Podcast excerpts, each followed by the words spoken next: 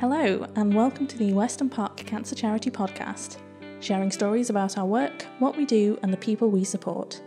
From funding life saving research to providing practical help and emotional support, it's our job to care in every sense for our patients and their families. I'm Ruby, and in today's episode, I'm talking to Professor Barry Hancock, who has been part of the charity since the very beginning.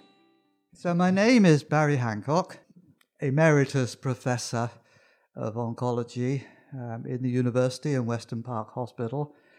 My role at Weston Park Hospital began way back in 1974 when I was um, training at that stage to be a cancer physician. Radiotherapy was the mainstay of Weston Park Hospital when I first came.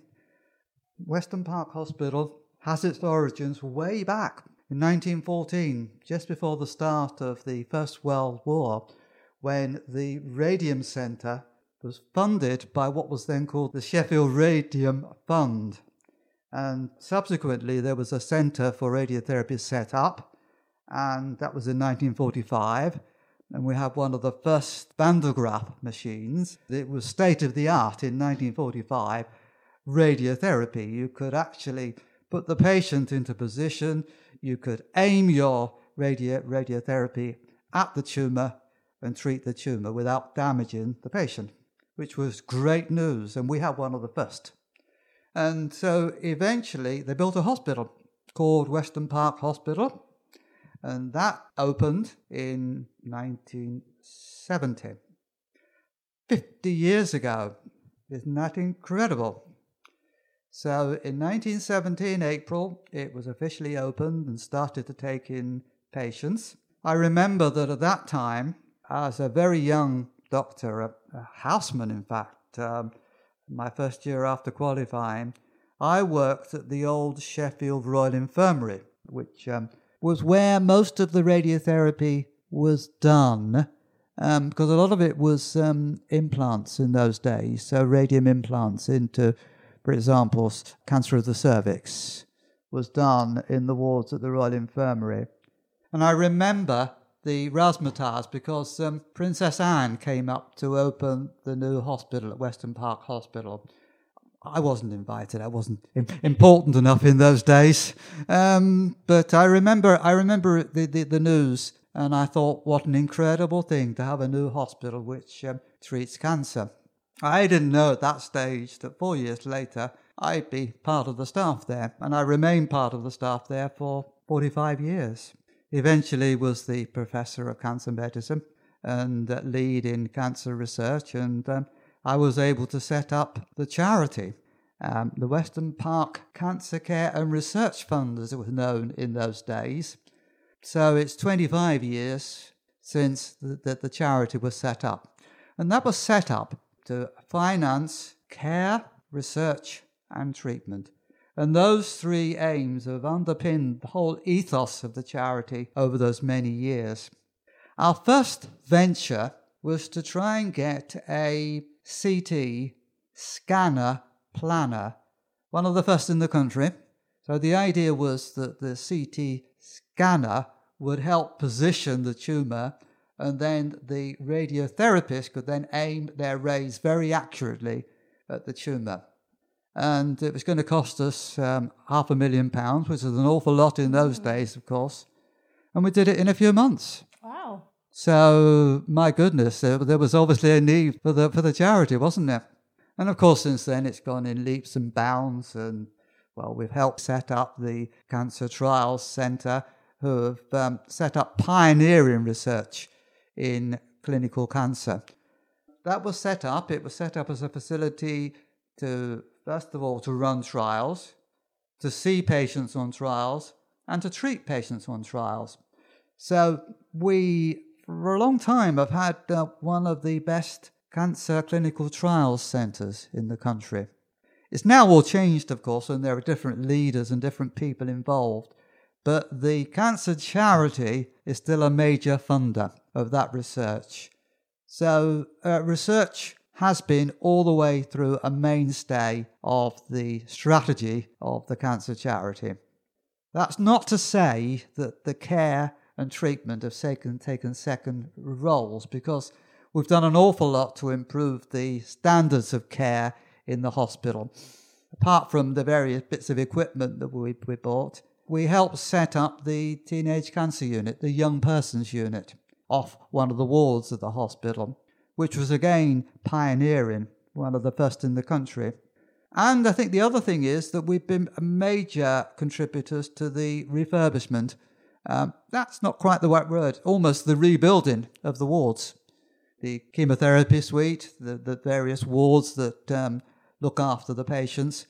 We finance the Cancer Support and Information Centre, which in its infancy had been back in 1980 when that charity was first, that first set up that was aimed at financing uh, the care and the building that went with it to look after daycare patients, patients who had had rough effects from the radiotherapy. It changed to being the Cancer Information and Support Centre, Cancer Support Centre it is now. And all the way through, the Cancer Charity has supported that. Even though the, the Cancer Support Centre was a charity in its own right, we didn't raise funds. We relied on the cancer charity itself, the Weston Park Hospital Cancer Charity, to make sure that we could staff and run the unit. And that, of course, now become part of, an integral part of the cancer charity. It's not a separate charity. And what sort of fundraising were you doing back in the early days? Were you having events? Was it someone out with a bucket? Well, um, you'd be interesting, but it was a matter of cross dressing, I'm afraid. um, there, there, were three of us. Uh, um, who participated in charitable fundraising events dressed, how can I say it? Well, Tina Turner doesn't have anything on it. but we all looked absolutely magnificent and um, in our wigs and our wondrous dresses.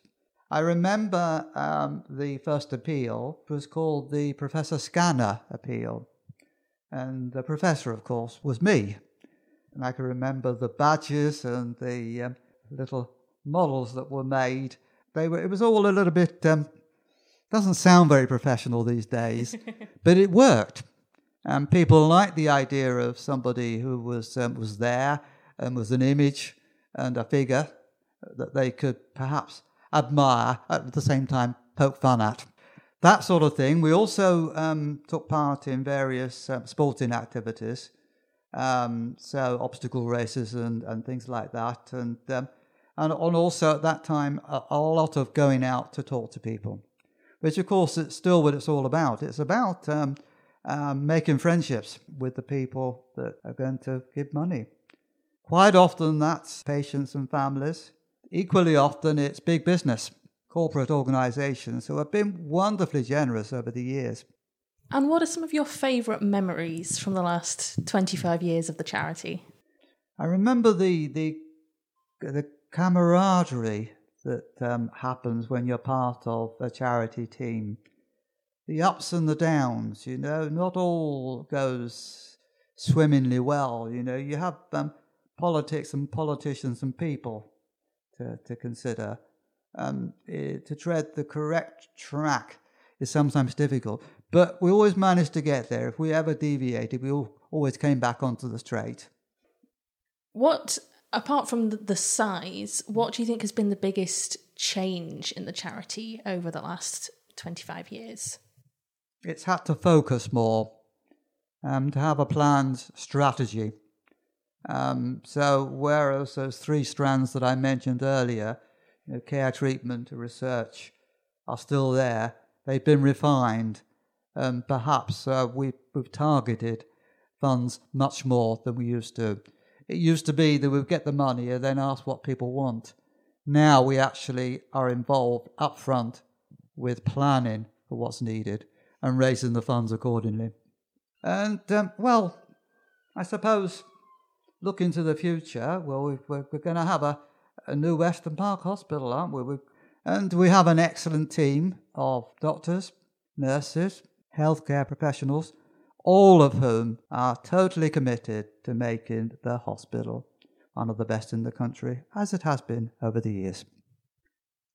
Thank you for listening to this episode of the Weston Park Cancer Charity Podcast. Tune in next time when I'll start exploring some of the things we do with your donations. Cancer changes everything, but so can we.